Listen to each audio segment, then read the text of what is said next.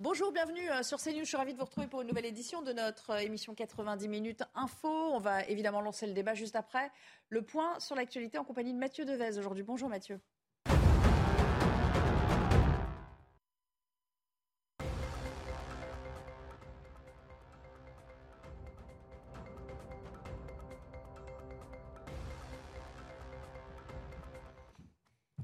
Un petit faux départ pour commencer. C'est pas grave, ça fait du bien. On va tout de suite se mettre dans l'ambiance du débat.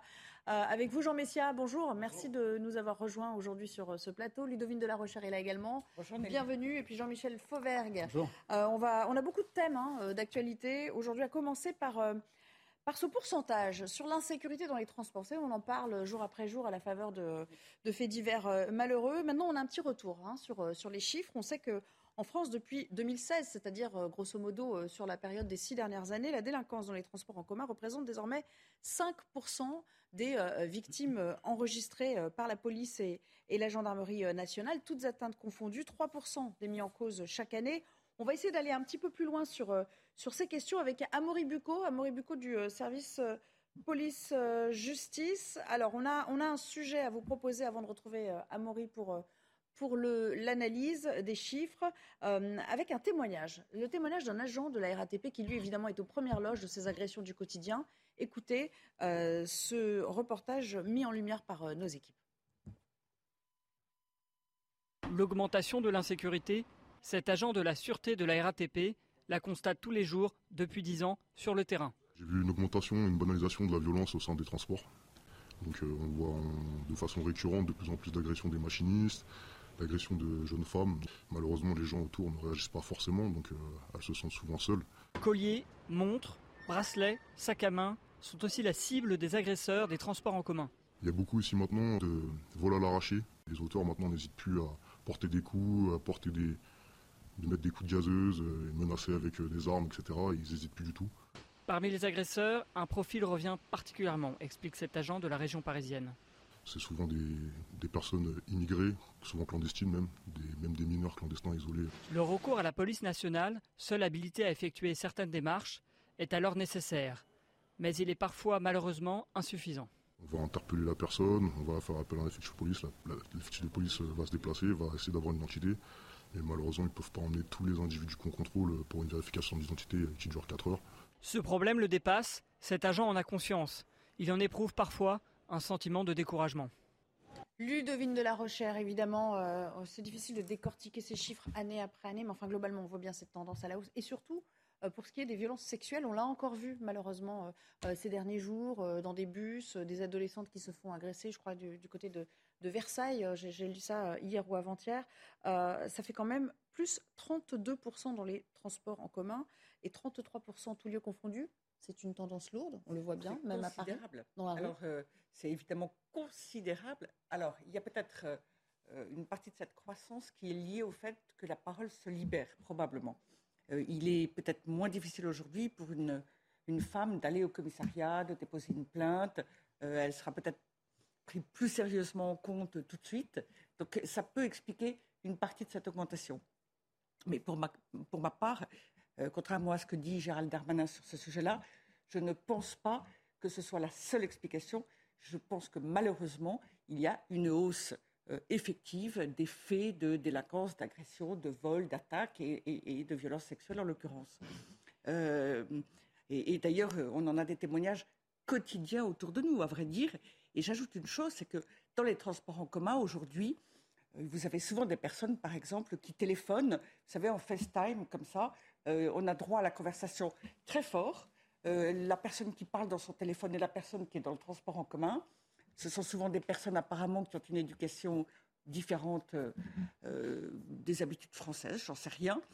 Mais si on fait une remarque, ça peut devenir un drame, ça peut devenir très violent très rapidement. Donc il y a en plus l'effet induit d'une violence très présente. D'accord, donc tout peut partir d'une forme de provocation C'est l'une des conséquences. Jean Messia, votre lecture de ces chiffres, plus 32%, enfin je veux dire, quand même, il faut, se rendre compte, un tiers de plus en, l'espace de, 4, 5, 6 ans. Hein. Vous avez vu ce qu'a dit le, machiniste que vous avez fait témoigner là. Il a dit que, dans, l'écrasante majorité des cas, euh, les profils des agresseurs, ce sont souvent des, immigrés et très souvent des clandestins. Ce sont ces mots. Euh, donc voilà, il n'y a, pas de secret, si vous voulez, c'est toujours pareil. Euh, à chaque fois qu'on ne veut pas traiter le mal à la racine, c'est-à-dire stopper l'immigration, en tout cas certaines d'entre elles, on se retrouve en aval avec une, insécurité qui progresse. Voilà, ce sont des comportements de prédation, même sans nier l'exemple que vous avez donné, madame, mais globalement, c'est quand même un, comportement de prédation, c'est-à-dire de prédation par le vol, par la captation de ce qui n'est pas à eux, et un phénomène de prédation sexuelle, puisqu'en fait, beaucoup de ces, euh, de, ces, de ces immigrés, ou en tout cas de ces immigrés clandestins, se comportent comme en terrain conquis. Mm. Euh, selon les, les, traditions ancestrales, quand on conquiert un territoire, eh bien, on conquiert aussi ses femmes. Voilà. C'est exactement ça qui se passe. Et malheureusement, euh, je, je, ne pense pas que le gouvernement et que le ministre de l'Intérieur en particulier aient pris la mesure de ce qui se passe véritablement sur notre territoire par rapport à ça, parce qu'il a beau citer les chiffres et mettre les liens. pour l'instant, ils sont sur la traque du crack, si vous me permettez l'expression, puisqu'ils nous disent dans un an, enfin c'est Laurent Nunez lui-même qui le dit, on aura éradiqué le trafic de crack à Paris. enfin, si c'est exactement comme ils ont éradiqué les SDF à Paris, comme le promettait Emmanuel Macron et les sans domicile fixe, on voit ce qu'il en est. Donc, euh, vous savez, les promesses ne que ceux qui les entendent. Jean-Michel Favre, je vais me tourner vers vous dans un instant, mais Amaury Bucco, qui, a réalisé ce reportage, on vous a vu d'ailleurs euh, dans cet entretien avec, euh, avec cet agent de, la RATP, juste pour avoir un petit peu de recul sur ces chiffres et, les analyser peut-être un peu plus finement, quelles sont les tendances lourdes? On parlait à l'instant des violences sexuelles. Tout cela s'inscrit aussi dans un contexte on appelait ça pudiquement incivilité, mais maintenant d'agression de chauffeurs de bus et de tramway également. Hein. Alors, est-ce que, alors moi, pour revenir peut-être d'abord sur le rapport que vous me demandiez, très rapidement, hein, donc 122 000 victimes euh, dans les transports en commun en 2021, donc c'est 338 euh, victimes par jour, hein, si on calcule euh, par année, par les jours de l'année, et donc c'est 4% de plus que l'année dernière. Mais en fait, c'est très compliqué parce que ce sont les chiffres de l'année 2021 qui sont comparés à ceux de 2020, 2020 et qui sont en fait deux années marquées par le Covid et donc euh, des Il y a une baisse, mais une baisse mécanique. Voilà. En fait, ce qu'il faut savoir, c'est qu'avant euh, 2009, 2019, 2018, 2017, tout ça, il y a eu une explosion de la violence. Et donc la question euh, dans les transports en commun, pour vous dire, par exemple, en 2019, c'était 160 000 euh, victimes soit 444 euh, victimes par jour. Euh, donc c'était vraiment plus important que encore cette année. La question, c'est de savoir finalement est-ce que cette évolution, cette progression, on va revenir finalement à des chiffres comparables à ceux de 2019 ou est-ce qu'on va rester? Oui, en gros, il y a une hausse, mais qui est moindre par rapport à celle qu'on observait avant. Il faudra voir. Mais que c'est les chiffres de, ce sont les chiffres de 2021, qui est une euh, il y a eu une période de confinement en 2021. Jean-Michel Fauvert, qu'on n'a pas encore entendu. je rappelle que vous avez été patron du, du RAID. Donc les questions de sécurité, vous les connaissez bien. Euh, ça vous surprend? Est-ce que, est que la sécurité ou euh, dans les gares, dans les euh, mm.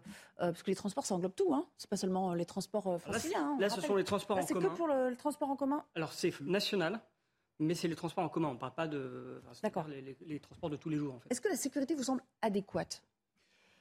Alors, il faut, il faut analyser les choses dans leur globalité. Euh, si on analyse les chiffres de l'insécurité dans leur globalité, on voit que l'insécurité, depuis des années, est soit étale, soit, soit baisse. Parce que le gros euh, contingent de la sécurité, vous avez par exemple les vols avec armes qui ont baissé, les, vols, les vols de voitures, etc., etc. Mais vous avez effectivement des items qui montent et qui montent euh, de manière importante. Les vifs, les, les, les violences intrafamiliales et les violences faites aux femmes qui montent parce que la parole se libère, parce qu'aussi euh, les policiers font de plus en plus d'affaires là-dessus, comme la parole s'est libérée. Il y a des renseignements, ils font des affaires. Et quand ils arrêtent un prédateur, ils, euh, mécaniquement, ils retrouvent plusieurs faits qu'il a, commis. Ça, c'est la, première augmentation d'un item important. La deuxième augmentation d'un item important, ce sont ces violences faites aux gens qui ont tout type d'autorité, y compris euh, aux, chauffeurs de bus, aux chauffeurs de, métro, aux, policiers, aux gendarmes, aux élus, euh, aux, professeurs, etc. Et ça, ça aux pompiers, euh, à tout ce qui représente, aux journalistes aussi, à tout ce qui représente en soi peu un peu l'autorité ou la. Je suis pas sûr qu'on représente quelqu'un non, non, autorité, mais, enfin bon. C'est un chiffre qui augmente de ce point de vue-là. Tout, ce qui est, enfin, tout ce qui est exposé et au, service du public. Et le troisième, un troisième item qui, qui, qui, augmente de manière très importante, mais qui n'est pas l'objet de nos, notre discussion aujourd'hui, c'est la cyber, c'est le, toutes les atteintes à la cyber, etc. Alors, en, en ce qui concerne les atteintes à la à, l'autorité et à la sécurité, évidemment que que ça, que ça augmente parce qu'on est dans une, dans une société qui de plus en plus euh, ne respectent pas l'autorité. Mais ça n'est pas que français. Alors ça ne nous rassure pas, bien évidemment. Euh, c'est européen d'une manière générale. mais de ce point de vue-là, c'est vrai qu'il y a aussi, et il faut le reconnaître, c'est vrai qu'il y a aussi un certain nombre de populations qui procurent cette insécurité. En particulier, les mineurs non accompagnés qui sont livrés à eux-mêmes et dont le nombre a augmenté en France et comme dans les autres pays européens. Là aussi, Amaury Bucco, est-ce qu'on peut peut-être un peu affiner les chiffres à la fois sur le profil des agresseurs Est-ce qu'on a des indications sur ce profil-là Et puis sur le profil des victimes? Est-ce qu'il s'agit plus de touristes, de, euh, gens qui vaquent à leurs occupations, qui se rendent sur leur travail, de, de fêtards, peut-être de jeunes femmes qui rentrent euh, seules le soir? On, a des indications? Alors on a des indications. Alors effectivement, vous parliez des touristes. Alors nous, on sait que 1 sur 5, euh, une, victime sur 5 est un étranger. Donc a priori, c'est potentiellement aussi un touriste. Euh, et on a aussi, on voit que les femmes finalement sont davantage victimes des vols, peut-être aussi parce qu'elles ont des sacs à main, des colis, etc. Euh, mais aussi bien sûr des, agressions sexuelles. Elles sont victimes 97% des agressions sexuelles. Et euh, les hommes, eux, sont plus victimes des coups et blessures. Alors pour le profil des agresseurs, alors là aussi on a quand même des chiffres assez parlants. on a une surreprésentation des étrangers. Alors quand je dis une surreprésentation, ce n'est pas seulement par rapport à la population globale, mais c'est aussi une surreprésentation dans les transports en commun par rapport aux agressions qui ont lieu en dehors des transports en commun. D'accord. Euh, donc des étrangers qui sont plus de la moitié des mises en cause, hein, c'est 56% le chiffre. Et puis il y a aussi euh, un tiers de mineurs. Donc vous parlez des mineurs isolés, mais il y a aussi euh, les réseaux de mineurs, et alors notamment des filles, beaucoup de filles qui font des vols. c'est 77% en fait des mineurs qui font des vols sont des femmes alors souvent des, réseaux de l'Est, euh, etc. Alors pardonnez-moi, euh, euh, Ludovine de la Recherche, cette incise, mais ça, bat en brèche quand même toutes les phrases qu'on a pu entendre de la part de certaines formations politiques disant il n'y a pas de lien ou de corrélation entre délinquance et immigration. Là, on a, les chiffres à l'appui. Il y a à l'évidence un lien. ne serait-ce que la différence de culture, la situation dans laquelle ils sont, c'est des populations il y a notamment les mineurs qui sont isolés, qui sont laissés à eux-mêmes, vous l'avez dit. Il y a tout un ensemble d'explications et de facteurs. Et puis il y a aussi, euh, dans les quartiers parfois, euh, ça a été constaté par des sociologues, euh, plus de difficultés, ou en tout cas un certain abandon de l'éducation des enfants qui sont laissés dehors et qui ne reçoivent pas euh, l'éducation est ce qui leur apprend à vivre avec l'autre, à respecter l'autre, à respecter l'autorité. Euh, et je ne les accuse pas, et ce n'est pas le cas pour tous, mais il y a une difficulté d'ordre sociologique. On appelle le savoir-vivre et le respect, quoi, tout simplement. Mais exactement, exactement. Et alors, euh, c'est ce que je dis souvent, on dit, on parle de l'éducation nationale. Et, et c'est ça, il y a aussi la différence de culture. J'évoquais tout à l'heure les personnes qui parlent sur leur téléphone extrêmement fort. Euh, alors j'ai pas lu d'études là-dessus, il se trouve que euh, empiriquement, ce sont plutôt des, personnes originaires d'autres pays.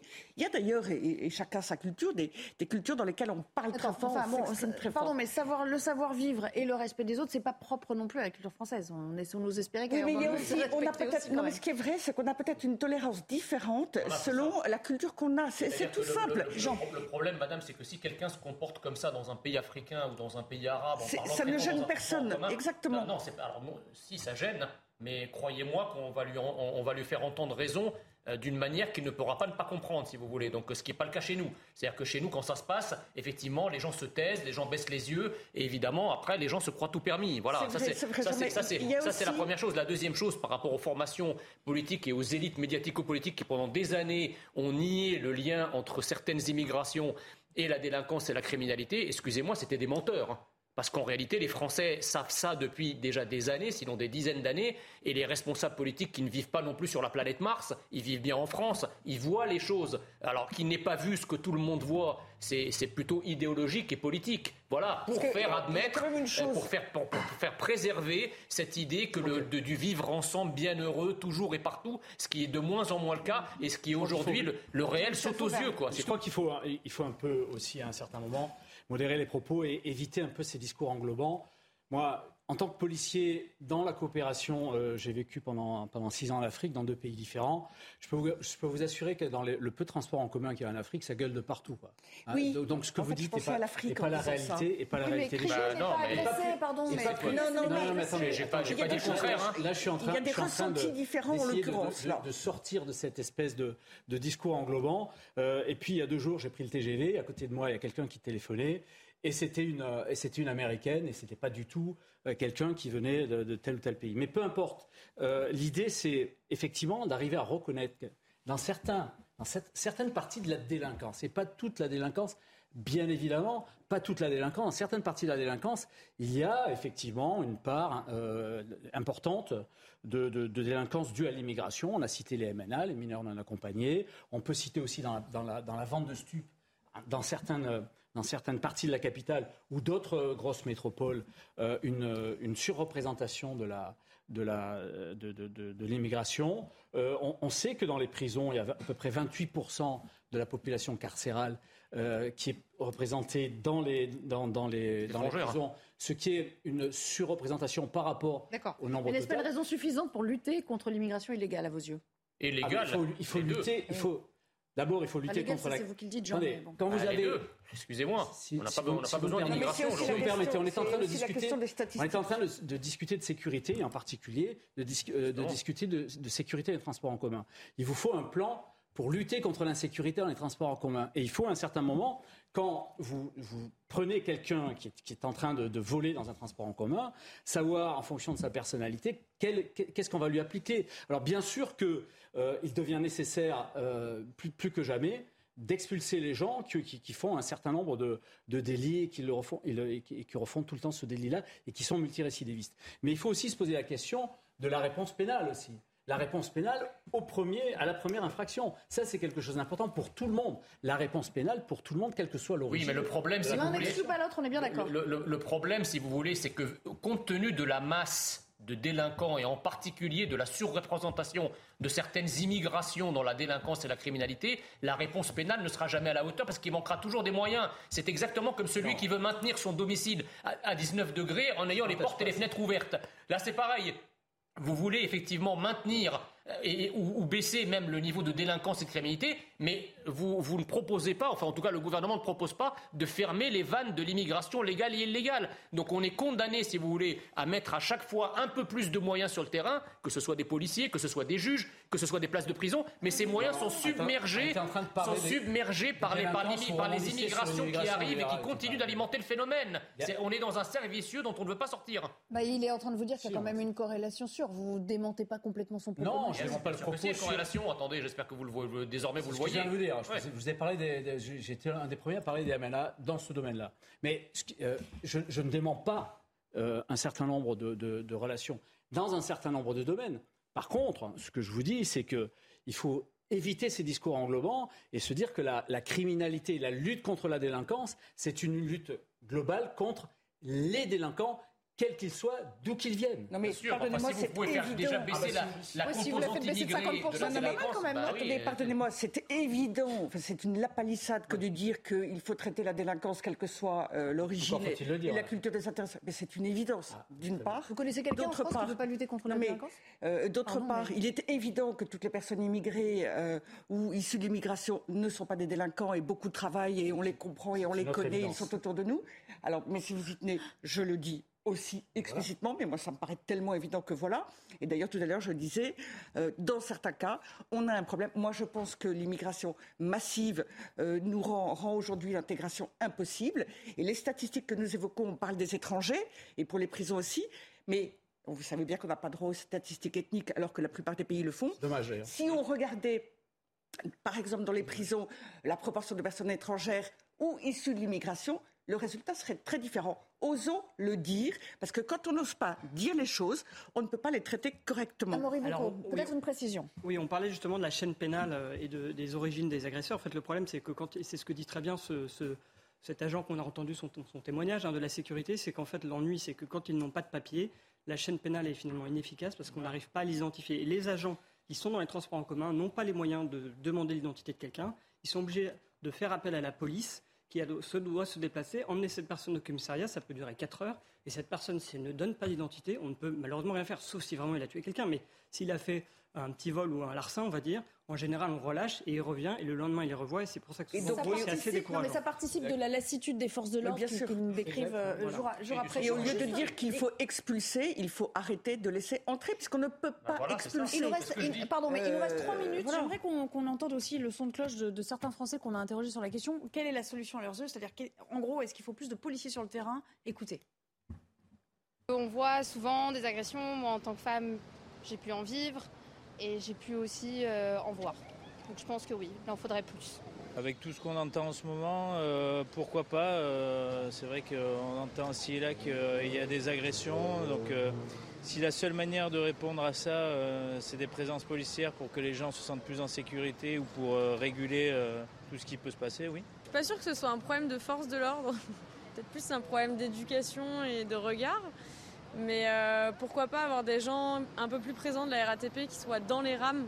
Amaury Bucco, peut-être un, chiffre aussi sur. Euh, on parlait de ces agents, que ce soit de la RATP. Bon, là, en l'occurrence, on est sur les transports en commun, donc on ne va pas parler des agents de la SNCF, encore qu'il y aurait sans doute beaucoup à dire. Vous avez des chiffres là aussi, un peu de, données?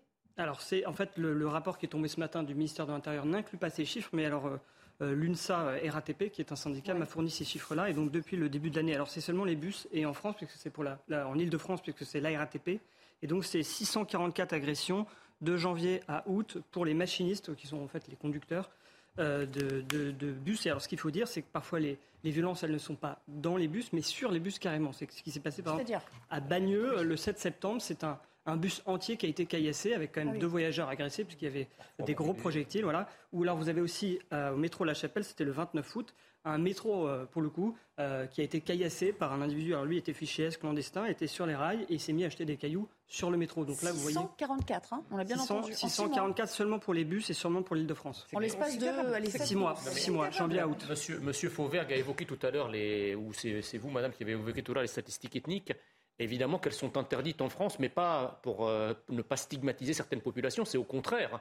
C'est qu'on refuse les statistiques ethniques parce qu'elles feraient immédiatement apparaître la réalité sociologique et ethnique de notre délinquance et de criminalité. Donc évidemment, comme le système veut absolument maintenir ces choses-là sous le boisseau, eh bien on ne fait pas de statistiques ethniques. Alors que si on les faisait, le réel ne pourrait pas être contesté. Alors, question, question et ça serait battu en vrai, le vivant serait battu en vrai. Qui, qui, décide de ça et comment Il faut légiférer là-dessus? Il, y, a, une espèce de consensus politique et idéologique de ce qu'on a appelé jusqu'à présent, euh, enfin de, de, nos derniers dirigeants, euh, la droite, la gauche, le centre, euh, ce qu'on appelait les partis de gouvernement.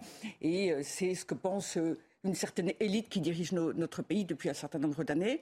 Et j'ajouterai qu'il y a aussi une peur de la remise en cause du regroupement familial qu'on a élargi ces dernières années, euh, merci Monsieur Darmanin, euh, et deuxièmement une peur euh, d'une remise en cause du droit du sol en fait. Et donc, évidemment, là, on tient, on retient, on évite. Et je vois bien depuis quelques années, depuis quelques années, on ose dire il y a un problème avec l'immigration illégale, avec les mineurs isolés. Ça, c'est sorti, mais on va pas au-delà. secondes et la parole à, Jean-Michel Fauvert. Je crois qu'il y a un fantasme autour des statistiques ethniques. Moi, je suis tout à fait pour les statistiques ethniques, mais je crois qu'il y a un fantasme. On brode autour et ça donne, ça donne l'interdiction de ces statistiques donne euh, l'occasion pour certains de broder autour. en fait, c'est le Conseil constitutionnel. C'est le Conseil constitutionnel qui, l'interdit. Et il faut, ah, et, pour le coup, il faut revenir là-dessus si on veut avoir des statistiques ethniques. Et, ça me semble. Ça non, non, mais il faut regarder les travaux de la, démographe Michel Trébala. C'est la fin de cette première partie. On y a consacré déjà beaucoup, beaucoup de temps. J'aimerais qu'on s'attache tout à l'heure à, parler de ce qu'on peut. Elle a travaillé à l'INET pendant des dizaines d'années. le débat, mais c'est pas grave. On vous laisse continuer. Hein. On va parler de l'assistanat. Y a-t-il un assistanat social dans notre pays? Euh, Vous avez peut-être vu euh, cette euh, fiche de la CAF qui atteste qu'une famille du Barin a reçu pas loin de 6 000 euros d'allocation familiale ou d'allocation d'aide sociale diverses et variées. On en parle ensemble juste après la pause. De retour avec vous pour la deuxième partie de 90 euh, minutes info. Avant de reprendre le débat avec nos invités, le JT a commencé par cette très très longue attente hein, à Londres, euh, cette queue de plusieurs kilomètres pour parvenir jusqu'au euh, cercueil de la reine. Vous le voyez, les rues sont bondées. On n'hésite pas à parcourir plusieurs kilomètres pendant 7, 8, 9 heures. Vincent Fandège, vous êtes aux premières loges hein, sur ce parcours. Vous êtes, vous, tout à l'heure, vous étiez au bout de ah ben non, là vous n'êtes pas du tout au même endroit, vous êtes, euh, vous, vous êtes déplacé. Racontez-nous un petit peu ce que vous voyez. Est-ce que vous êtes proche de Westminster Hall à l'heure qu'il est? On est à l'autre bout, à l'autre bout de Londres, tout simplement, à l'opposé de Westminster Hall. Nous sommes au tout début de la file d'attente. C'est ici que, en fait, les, gens font la file d'attente pour accéder à la file d'attente. Ici, eh bien, on, fait la queue pour avoir le précieux sésame. C'est un, bracelet de couleur violette pour accéder à la file d'attente officielle. Mais pour accéder à cette file d'attente de file d'attente, il faut attendre encore 2 km euh, en amont. Euh, c'est énorme et c'est très impressionnant le nombre de personnes ici qui, qui se relaient. Et ensuite, la file d'attente officielle commence ici, sous Tower Bridge, tout simplement. Et, euh, eh il faut savoir que nous sommes à peu près à 7 km de Westminster Hall. C'est une heure de marche. En revanche, c'est une dizaine d'heures d'attente. Comment ça va se passer ensuite? Eh bien, euh, les personnes vont donc euh, marcher jusqu'à Westminster Hall. Ils ont jusqu'à lundi matin 6h30 pour le faire. Et ensuite, il y aura les funérailles de, la reine à partir de 11h, heure française, heure locale, pardonnez-moi, midi, heure française. 1 heure 55 minutes de cérémonie exactement à l'issue de laquelle eh bien, le cercueil de la reine sera transporté euh, de Westminster Abbey jusqu'à la Wellington Arch, c'est-à-dire juste à côté de Buckingham Palace, accompagné par la famille royale, évidemment, des funérailles euh, auxquelles assisteront évidemment énormément euh, de chefs d'État, dont Emmanuel Macron. Et puis ensuite, lundi, en fin d'après-midi, il y aura les dernières funérailles, la dernière cérémonie, cette fois-ci dans la dernière demeure de la reine Elisabeth II à Windsor. Vous êtes en train de nous dire juste une petite question, que là où vous vous trouvez, entre cet endroit et le Westminster Hall, il y a grosso modo 8-10 heures d'attente et de marche donc. 10 heures. 10 heures d'attente à partir d'ici.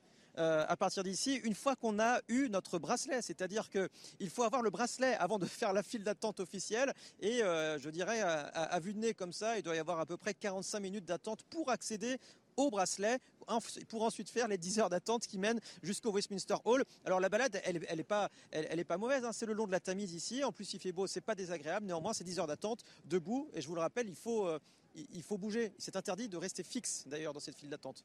Donc ceux qui sont là, en gros, ils vont accéder euh, au sein des saints à 1h du matin. Bon, ça calme quand même. Merci beaucoup, euh, cher Vincent. Du matin, à peu près. Au procès de l'attentat de Nice, on va y revenir dans, un instant. D'ailleurs, les images de vidéosurveillance ont finalement été euh, diffusées. Des images d'une extrême violence qui sont censées euh, éclairer la cour sur cet acte criminel commis le 14 juillet 2016 par Mohamed Lawesh Boulel. leur diffusion devant la, la cour d'assises spéciale a d'ailleurs provoqué une vive émotion. Je vous propose d'écouter Isabelle Carly. Elle est une rescapée de cet attentat. Je suis restée dans la salle volontairement. Euh, mon mari est un ancien officier de marine euh, qui était quand même très solide de caractère, mais il n'a pas voulu m'accompagner, il n'a pas souhaité m'accompagner malgré qu'il se sentait très solide de venir. Au dernier moment, il a abandonné l'idée de venir. Mais j'ai fait confiance à ma petite voix, si vous voulez. J'ai tenu absolument à, regarder cette vidéo, car euh, j'ai décidé de témoigner le 22 septembre à la Cour, à Paris. Et il m'était nécessaire de regarder cette vidéo, je dirais avec un peu de stoïcisme quand même, mais euh, je ne le regrette pas. Je suis moi-même rescapée, enfin victime rescapée de l'attentat de Nice à quelques secondes près, si vous voulez. Et euh, je pense qu'un retour en arrière était nécessaire également pour une reconstruction, future.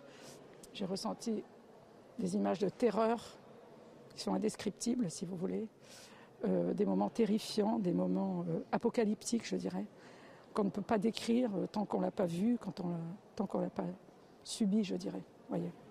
Le Stade Rennais joue ce soir euh, à domicile en Europa League contre les Turcs du Fenerbahçe. Après les derniers incidents euh, observés à Nice, à Marseille, il y a quelques jours, les pouvoirs publics ont, voulu mettre en place un, important dispositif de, sécurité que nous fait découvrir Michael Chaillot. Pour raison de sécurité, la billetterie du stade rennais est restée fermée au grand public. Seuls 20 000 spectateurs, uniquement les abonnés et leurs proches, auront accès au Rosen Park qui pourrait en accueillir presque 10 000 de plus. Grosse colère des supporters rennais. Est-ce qu'on sait gérer les matchs de foot? Euh, C'est ça la question en fait.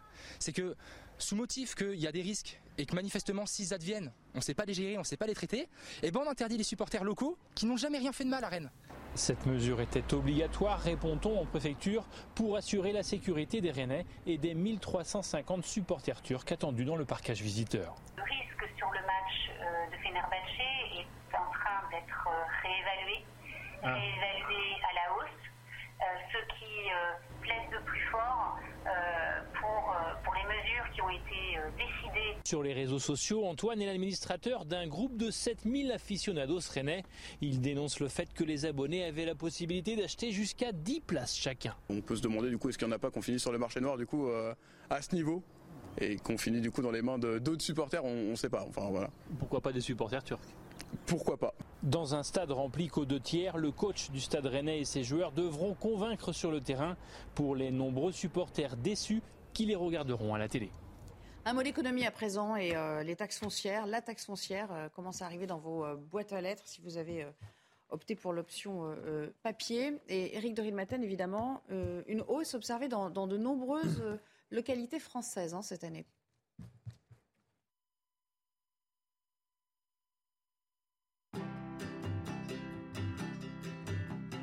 Votre programme avec Lesia, assureur d'intérêt général.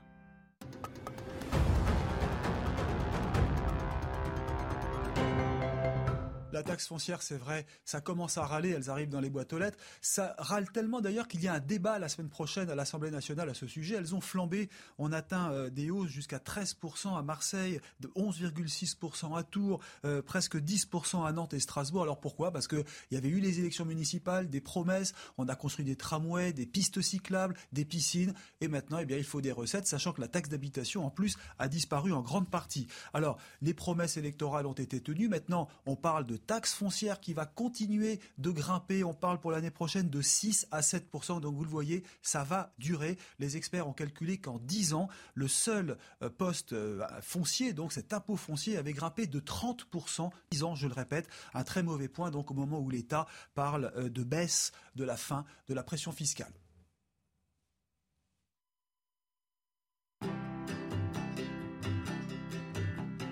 C'était votre programme avec Lesia assureur d'intérêt général.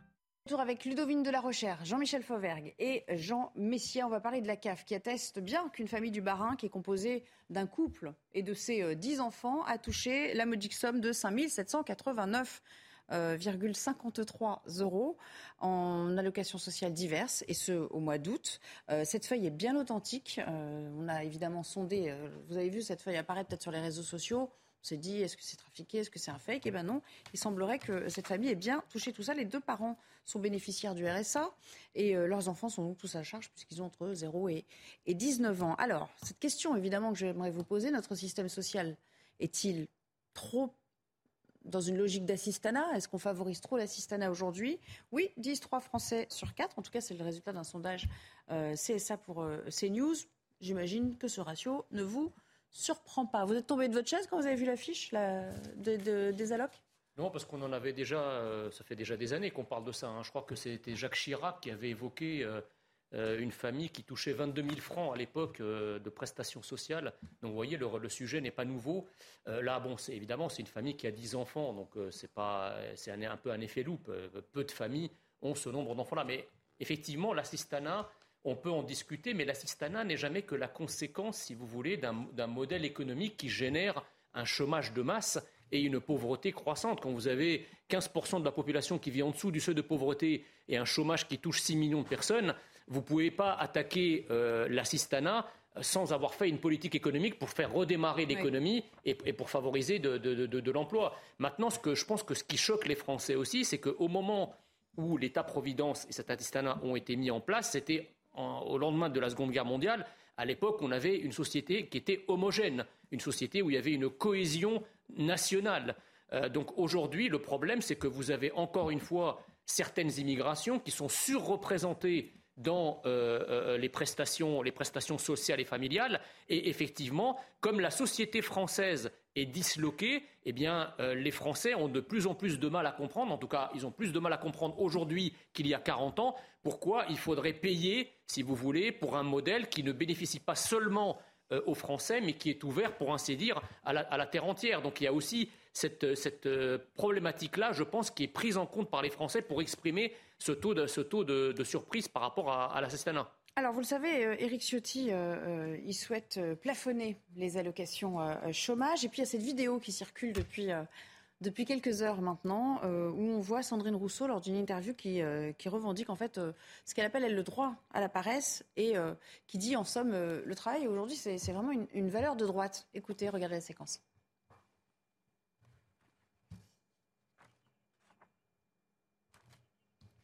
Sandrine Rousseau, donc si on pouvait avoir la séquence. Pour donner une dignité aux salariés, il faut qu'ils puissent ne pas dépendre de leur emploi, qu'ils puissent partir de leur emploi, qu'ils puissent avoir une sécurité quand ils partent de leur emploi. C'est ça les allocations. Ça sert à ça et c'est hyper important. Mais il oppose pas, il oppose pas les allocations sociales au travail. Il dit que c'est quand même mieux pour un homme ou une femme de travailler plutôt que d'être au chômage. Eh bien, moi, je vous dis qu'on a un droit à la paresse. Je vous dis qu'on a un droit à la transition euh, de, des métiers. C'est-à-dire que quand on a un métier dans une industrie polluante, eh bien, on a le droit à changer. On a le droit aussi de faire des pauses dans sa vie. Et surtout, il nous faut retrouver du temps, le, le sens du partage et la semaine de quatre jours. Que là, on n'est pas du tout là-dedans. On est dans la valeur travail, mais la valeur travail, pardon, mais c'est quand même une valeur de droite. Et puis elle le dit. Euh... Sans complexe. Et, Exactement. euh, et sans, en allant même jusqu'à parler de paresse. En fait, c'est très choquant parce que la paresse dont elle parle, euh, c'est une paresse qui, est possi- qui est possible dans certains cas ou pour certaines personnes parce que les autres travaillent pendant ce temps-là et financent ces subventions sociales. Elles ne viennent pas de nulle part, ces subventions. Elles viennent évidemment de tous ceux qui travaillent. Euh, euh, moi, je, je suis frappée d'abord par le fait qu'il y a euh, la fiche d'allocation qu'on a vue pour le mois de- d'août, euh, mais il y a la cantine gratuite, il y a la SNCF, euh, euh, la carte de famille nombreuse gratuite, il y a les cantines gratuites, il y a les bourses que peuvent toucher les enfants de, ces familles. Euh, donc en fait, c'est beaucoup plus considérable que, que ne le montre la seule feuille que nous avons vue. Euh, et euh, à côté de cela, euh, dans ces allocations, il faut bien préciser que la plupart sont sous condition de ressources, y compris les allocations familiales. Euh, et cela veut dire que beaucoup de familles qui sont juste au-dessus des seuils, euh, qui sont des familles de la classe moyenne, elles n'ont à l'inverse absolument aucune aide. Et aujourd'hui, on a des injustices immenses à ce sujet-là. Par ailleurs, elle le disait d'ailleurs, Sandrine Rousseau, l'assistanat, enfin le fait de soutenir des personnes en difficulté, c'est parce que le principe, c'est que ce sont des personnes qui sont dans l'incapacité, l'impossibilité plus ou moins durable de travailler, euh, d'avoir une vie professionnelle quelle qu'elle soit, ou un accident de la vie. Mais là, c'est parce que qu'elle nous dit. Hein. Et alors, euh, elle dit, euh, elle dit, euh, il y a parfois une, euh, si si, au début, au tout début, elle dit, il y a parfois besoin d'une aide. Et ça, on l'entend. Sauf que la grande différence, dans ce que là, on voit a priori, c'est qu'ils sont deux parents qui ont dix enfants, et aucun des deux parents ne travaille. Quand on a dix enfants, et euh, on espère qu'ils les élèvent et qu'au moins ils s'y consacrent à fond, euh, c'est qu'on est capable, c'est quand on, on est a priori, a priori en capacité physique et psychique, parce que 10 enfants, c'est pas facile, euh, et donc a priori on est en capacité de travailler. Il y a ce décalage entre une telle vie de famille et l'absence d'activité. Jean-Michel Fauvergue, qui est très, sur, euh, est les très propos quand même de, de- de Sandrine Rousseau qui dit, euh, parce que c'est Ouais, pas juste dire il y a des périodes de transition dans la vie. Non mais parfois il y a des chômages euh, structurels, il y a des, il y a des, il y a des qu'une famille- Là elle dit paresse quand même. Oui, qu'une fam- qu'une famille ou qu'un individu euh, soit euh, euh, aidé parce qu'il en a besoin à un certain Ouais, moment. c'est ça. Il ne faut pas oublier que c'est la solidarité effectivement qui paie ça. Alors on a le droit à une paresse, mais si on a le droit à la paresse volontaire, à ce moment-là, on se la paye tout seul. Quoi.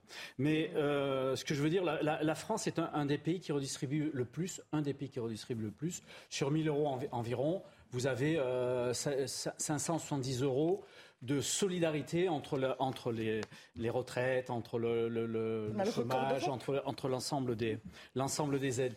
Euh, moi, je pense qu'il y a, il y a- dans cette affaire-là, il y a plutôt deux problèmes importants à voir. Le premier problème, c'est le problème de la fraude. Il faut savoir qui fraude au- euh, sur, ces, sur, ces, sur, sur, sur ces allocations-là et la, et la combattre encore plus durement qu'on ne Oui. le fait aujourd'hui. Le deuxième problème, c'est d'essayer de faire un gap beaucoup plus important entre ce que rapporte le travail et ce que se, se ra- rapporte l'assistanat. Et c'est là-dessus, à mon avis, qu'il faut, qu'il faut travailler, y compris pour euh, les 2,9 millions de chômeurs au sens du Bureau international du travail, qu'il va falloir euh, euh, voir si leur, si si leur situation est une situation de recherche d'emploi ou c'est une situation dans laquelle... il y a- Attention, attends, euh, j'ai- alors j'ai dit Sandrine Rousseau et je vous assure que Jean Messia est dans les starting blocks. c'est parti Jean, allez-y, c'est le festival pour vous. Non, non, mais c'est-à-dire, bon, euh, moi, je n'ai pas, j'ai pas commenté ce, ce qu'a dit Sandrine Rousseau. Effectivement, bon si, Moi, je- si elle a, non, mais, non, mais si, si effectivement on a le droit à la paresse, bah, la, la paresse, il faut se la payer soi-même, comme disait euh, M. Fauvergue, il a parfaitement raison. Euh, maintenant, si vous voulez, c'est vrai que cet État-providence euh, et le, ce système social qui est particulièrement généreux en France a été dévoyé euh, par certaines catégories de la population qui le considèrent comme une machine à cash. Qui a 10 enfants aujourd'hui en France dans les conditions économiques et sociales actuelles Voilà, il y, a, des, a des personnes, il y a des cultures, notamment quand le système est encore une fois ouvert à la terre entière, qui viennent pour ça, qui viennent pour faire des enfants parce que les enfants rapportent de l'argent. C'est aussi simple que ça. Ça, c'est la première chose. La deuxième chose, c'est qu'il ne faudrait pas faire une petite confusion parce qu'on compare ce système-là à celui qui gagne le SMIC ou aux familles qui gagnent le SMIC. Mais en réalité, ceux qui gagnent le SMIC ont aussi le droit à un certain nombre d'aides auxquelles ont droit ceux qui sont au RSA. Je pense par exemple aux APL, je pense aux allocations familiales. Alors évidemment, c'est un peu moindre parce qu'ils travaillent, mais je veux dire, il ne faut pas comparer de manière aussi brutale et sèche des gens qui ne vivraient que de l'assistanat avec des gens qui ne vivraient que de leur travail. Parce qu'en réalité, les revenus qui sont proches du SMIC ont également le droit à d'autres aides. Et en fait, en France, il n'y a personne qui vit au SMIC.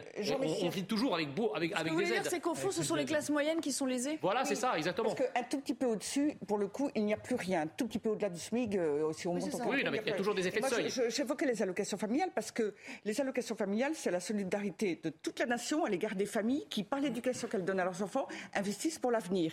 Et donc cette solidarité, elle a toujours été versée euh, à toutes les familles de manière égale. Et depuis 2015, euh, on a mis ces allocations familiales sous conditions de ressources, alors que c'est une politique de solidarité horizontale et non pas une politique sociale de solidarité entre les riches et les pauvres. Et on a dévoyé, on a cassé euh, cette idée que nous sommes redevables aux familles et que nous devons tous soutenir les familles. Les familles, elles ont bien davantage de dépenses, elles ne peuvent pas capitaliser de la même manière, elles ne peuvent pas préparer leur retraite de la, manière, de la même manière. Or, par exemple, elles vont elles permettent le financement euh, des retraites demain, y compris de tous ceux qui n'ont pas d'enfants. Et c'est là où cette solidarité horizontale, elle était juste, elle était fondamentale. Et là, on a créé, on a créé. le problème, c'est que et d'ailleurs la natalité. Euh, oui, mais on vous, on vous dit que ce système est très. les gens qui vous disent que ce système est onéreux, ils ont raison. Sauf qu'ils ne disent pas. non mais, attends, non, mais attendez, c'est pas, pas la question. La, question, c'est que ce système est onéreux, c'est vrai. La France avait, a eu longtemps les moyens d'honorer le coût de ce système parce qu'il y avait effectivement de l'emploi.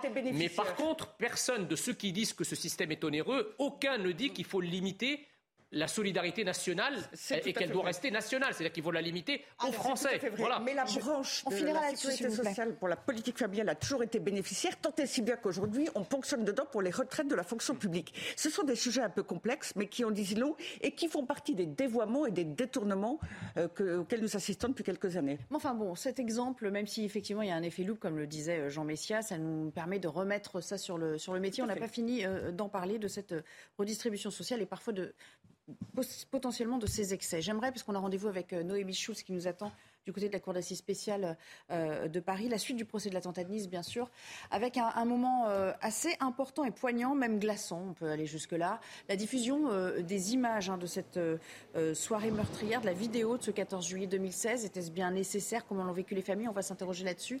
Noémie, comment s'est passée cette projection? Quelles ont été les réactions dans la salle d'audience? Il faut euh, pour mesurer hein, d'abord l'horreur de, ce qui a été euh, projeté. Euh, imaginez cette salle, euh, immense salle d'audience plongée dans la pénombre. Il y avait plus de parties civiles, c'est-à-dire plus de victimes que les autres jours, peut-être une cinquantaine. Beaucoup de, journalistes, d'avocats aussi présents dans, la salle. Un silence très pesant, hein, comme une chape de plomb qui s'était abattue sur la, salle d'audience. Des, personnes qui étaient comme en, apnée. on a été marqué hein, par le monde qu'il y avait sur la promenade des Anglais le soir du 14 juillet. On le savait, 30 000 personnes avaient assisté au feu d'artifice. Mais là, voilà, on mesure la densité, euh, ces trottoirs noirs de monde, euh, des familles euh, qui étaient dans un moment de fête, et puis ce, camion qui surgit, le camion dont, la taille frappe. Là aussi, on le savait, on parle toujours de ce 19 tonnes, mais on mesure à quel point il était énorme quand on le voit à côté d'autres véhicules et quand on le voit bien sûr faucher ses passants. ce camion qui fait des embardées à droite, à gauche pour percuter le, plus de monde possible, qui vise des, enfants à un moment.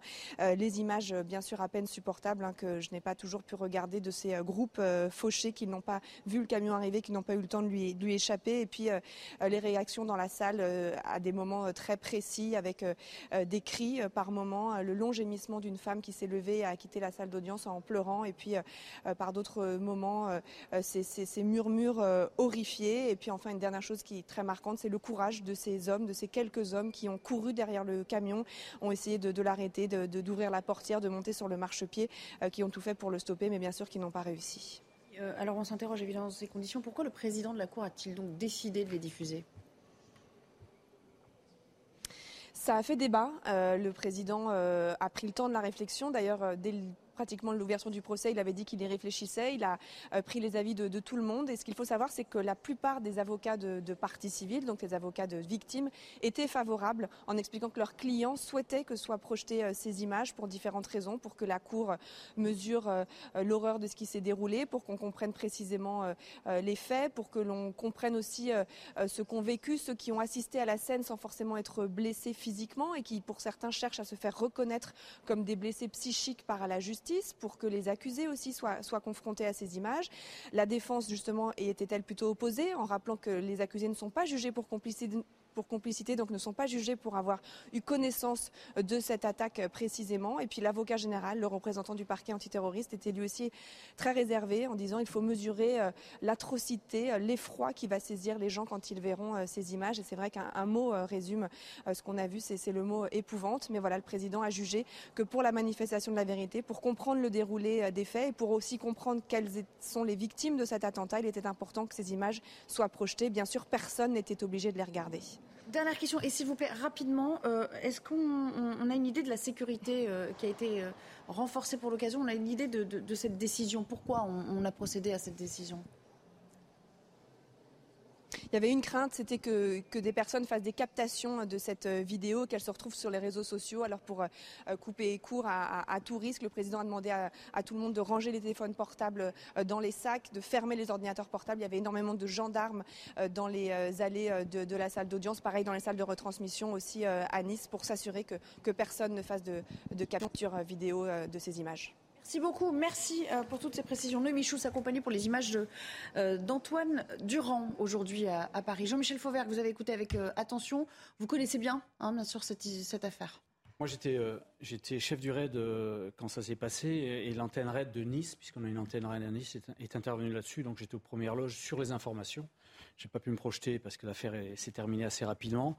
Euh, sur la projection des images, euh, je, suis, moi je suis pour parce que effectivement il faut voir les choses et il faut surtout se souvenir. Il faut que tout le monde se souvienne et, que tout le monde se souvienne au jour où euh, on nous demande de, rapatrier les, djihadistes, les femmes djihadistes du, Levant, au, jour où la Cour européenne des droits de l'homme nous demande de faire ça. Euh, je pense que c'est bien de se souvenir qu'on avait des victimes et qu'on peut avoir demain des victimes de la même manière sur un attentat euh, qui, va se faire assez rapidement, qui ne demande pas beaucoup de... et, peut-être euh, avec, des, gens qui seront de retour sur notre territoire national. Donc voilà ce que je tenais à dire. Jean Messia, c'était important de, j'allais dire, de, matérialiser les dégâts, l'horreur que ça produit Écoutez, moi j'étais dans un cas de conscience parce que effectivement, je, ne sais pas comment j'aurais réagi euh, à regarder ces images terribles, surtout des enfants, euh, des femmes, des hommes, des innocents. Euh, mais effectivement, je crois que la réponse c'est qu'il faut voir. Il faut voir parce qu'il faut que la France prenne conscience de ce qu'est l'abomination d'un attentat. Il faut que la France prenne conscience de l'épouvante qu'est un acte terroriste parce que on a des mots mais voir la réalité derrière est très importante. Vous savez, en 1945, lorsqu'on a libéré les camps de concentration, les photos des charniers du, Troisième Reich, d'Auschwitz, etc., ont été rendues publiques. Ils ont été projetés à Nuremberg au procès international des criminels de guerre nazis. Et ils ont même été diffusés. Pourquoi? Parce que derrière, il y avait effectivement un, effet, un phénomène de mémoire il fallait que les gens se rendent compte de ce qu'a été l'horreur du totalitarisme nazi. Eh bien là, c'est exactement la même chose. Il faut que la France ait le courage de regarder ceux dont sont capables nos ennemis en face pour que nous puissions les combattre de la manière la plus ferme et la plus féroce possible. Écoutez, oui, je pense que nous sommes dans une époque euh, d'idéologie. Euh, celles du XXIe siècle ne, sont pas tout à fait celles du XXe siècle, mais malgré tout, euh, toute la vie politique, la vie judiciaire est très marquée par certains courants idéologiques et qui sont donc déconnectés de la réalité, et donc de revenir au réel, au concret, à la réalité et donc à la vérité des faits, je pense que c'est important pour quitter urgemment l'idéologie. On se fait une petite pause et puis on revient pour parler justement précisément du rapatriement de ces femmes euh, euh, djihadistes euh, de Syrie notamment. Est-ce nécessaire En tout cas, vous savez, la, CEDH a retoqué, on va dire, à défaut de condamner la France pour avoir refusé jusqu'ici de le faire systématiquement et on verra pourquoi. À tout à l'heure. La dernière partie de 90 minutes info, le débat reprend juste après le flash info de Mathieu Devez. Un millier de vols annulés demain après une grève des contrôleurs aériens. Il s'agit de vols au départ ou à l'arrivée du territoire français. De son côté, Air France a décidé d'annuler 55% de ses vols courts et moyens courriers et 10% de ses longs courriers. Des retards et des annulations de dernière minute ne sont pas à exclure. La princesse Anne, seule fille de la reine, était en Écosse à Glasgow. Elle est allée voir les hommages floraux rendus à Elisabeth II. Le prince Edward et sa femme Sophie étaient à Manchester. Les quatre enfants de la reine sont tous attendus à Londres demain soir pour se recueillir devant le cercueil. En tennis, Roger Federer prendra sa retraite à l'issue de la Lever Cup le 25 septembre, annonce faite par le Suisse de 41 ans sur ses réseaux sociaux. L'homme aux 20 titres du Grand Chelem n'est pas réapparu sur un cours depuis un quart de finale perdu à Wimbledon, c'était l'an passé. Il avait depuis subi une troisième opération au genou droit. Merci beaucoup Mathieu. Alors on a beaucoup parlé de la Cour européenne des droits de l'homme qui a euh, épinglé, à défaut de condamner hein, euh, la France pour n'avoir pas rapatrié les filles euh, et petits-enfants des requérants détenus dans des camps en Syrie. la France qui, qu'on reviendrait, c'est un peu technique, à l'article 3 mm. du protocole 4. Nul ne peut être privé du droit d'entrer sur le territoire de l'État dont il est le ressortissant. cette année, plus de 500 Français quand même ont été mm. rapatriés du Levant, de Syrie et, d'Irak. Donc, et parmi les dernières femmes rapatriées, ça a été un peu passé sous silence au mois de juillet, il y avait la veuve de euh, Sami euh, Amimour, l'un des euh, assaillants du Bataclan, l'un des terroristes du Bataclan. Écoutez l'avis de Gilles William Golnadel sur la suite judiciaire qu'on peut espérer concernant cette femme. Et la voie judiciaire, c'est de la rigolade. Une femme comme ça. Faire combien Non mais attendez, une femme comme ça, avec ce tempérament-là, elle va donner des renseignements à un magistrat instructeur, comme ça, pour lui faire plaisir. Il n'y a, y a, pas a pas une chance sur un, sur un milliard. La, et en plus, les, preuves, elles sont, elles sont là-bas. Elles sont une fois qu'indépendamment de, de, de ces déclarations, son avocat, il va lui dire mais tu tu dis plus rien. Tu étais au courant de rien. Tu t'es vanté. Tu as beaucoup parlé, mais tu n'as rien fait. Et on ne peut pas condamner uniquement sur la base de ses déclarations et de ce qu'elle considérera comme des vantardises. Regardez qu'elle sera dehors dans, deux ans, dans, trois ans, dans moins de dix ans. Mais dans les, parce qu'elle sera responsable de rien. Mais en fait, comme c'était les hommes qui commettaient les, attentats, judiciairement parlant, je vois les, dossiers qui sont en préparation. Ils n'ont pas fait appel. Les, euh, les, femmes ont commis assez peu de choses. Donc vous pensez qu'elle sera dehors très rapidement dans moins de dix ans. Dans les dernières affaires, il y a eu très peu d'appels par rapport aux condamnations qui hmm. n'étaient pas des condamnations extraordinaires parce que les dossiers n'étaient pas très remplis. La réalité, elle est là. Sommes-nous d'accord que la vraie question est là, Jean Messia? Bah, bien sûr, parce qu'en fait, vous savez, les familles, euh, les familles de ces femmes djihadistes et de ces familles djihadistes avaient d'abord sollicité les, tribunaux administratifs, qui euh, avaient jugé qu'ils étaient incompétents pour donner un avis juridique sur la question, en disant c'est effectivement une raison d'État. Donc il appartenait à l'exécutif, au gouvernement, de décider d'une doctrine mm. de rapatriement. C'est pour ça qu'en fait la CEDH est intervenue euh, euh, euh, dans, le jeu. Mais en réalité, là, il ne s'agit pas de droit, puisque tout, tout, ce qui a été dit à l'instant par Gilles-William Goldnadel est parfaitement exact. Il ne s'agit pas de droit, parce que si vous laissez le droit faire, elles ne risquent quasiment rien, ces femmes. Alors, alors même qu'on sait très bien que parmi elles, il y en a même de plus sauvages que les hommes et de plus féroces que les hommes. Si on se résume, elle pourrait euh, se retrouver en liberté en étant sur notre sol. Et, exactement. D'ailleurs, le problème, si vous voulez, c'est qu'on n'a pas non plus les moyens de les surveiller. Quand on pense que l'imam Iqwisen, qui soi-disant était surveillé euh, et, s'est enfui au nez et à la barbe de, de, notre pouvoir, je veux dire, euh, qui peut imaginer un seul instant que la France a les moyens de suivre à la fois les enfants dans le cadre de la petite enfance qui est déjà débordée, les femmes dans le cadre du fichage S par des services de renseignement et de sécurité qui sont déjà débordés et qui ne risquent pas la prison, puisque même les djihadistes qui ont été condamnés euh, pour avoir rejoint la Syrie, beaucoup ont été libérés et on continue à le faire au bout de quelques années. Donc elles ne risquent strictement rien. J'ose imaginer, et je terminerai par ça, imaginer les injonctions de la CEDH s'il s'était agi de femmes néo-nazies qui avaient rejoint un État suprémaciste blanc et qui voudraient revenir en France. Je vous laisse imaginer que la CEDH n'aurait pas exactement le même avis sur la question.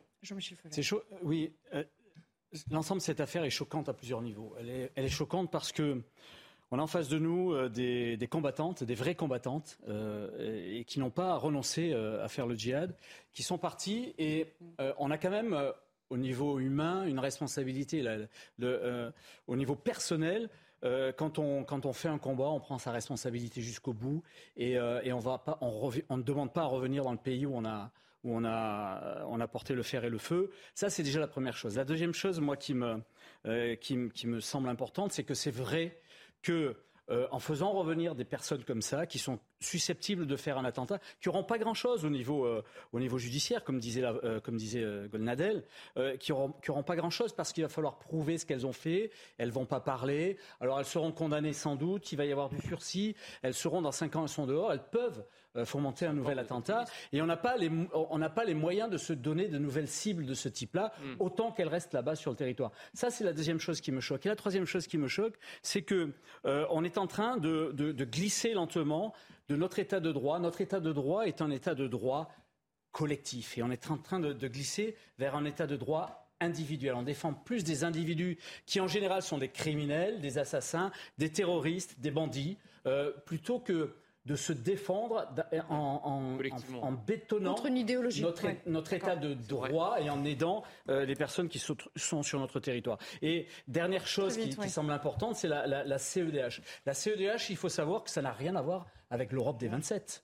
C'est euh, l'Europe de 47 pays et à la CEDH, vous avez des juges azerbaïdjanais, euh, des juges turcs, euh, jusqu'au milieu de l'année dernière, il y avait des juges russes, maintenant ils sont partis, qui viennent nous donner des leçons de droit. Alors heureusement que cet arrêt de la CEDH n'est pas immédiatement applicable. Euh, Ludovine de la Rochère, ce sera le, dernier mot parce que malheureusement on touche à la fin de l'émission. Alors effectivement, la Cour européenne des droits de l'homme, elle s'est appuyée sur le droit pour toute, euh, euh, pour toute personne de rentrer dans son pays. Et effectivement, c'est un droit qui, pendant le Covid, a été très important. Quelles qu'aient été les circonstances, quoi qu'il arrive, on peut rentrer chez soi. On peut se poser néanmoins la question de savoir si ces femmes sont vraiment françaises, puisqu'on se demande si elles aiment la France, elles aiment le mode de vie français, elles aiment nos concitoyens. On peut avoir de légers doutes. Alors après, j'entends que sur le plan judiciaire, certains disent mais elles n'ont rien commis, mais elles sont euh, complices dans l'idéologie en tout cas, puisqu'elles sont parties pour le djihad.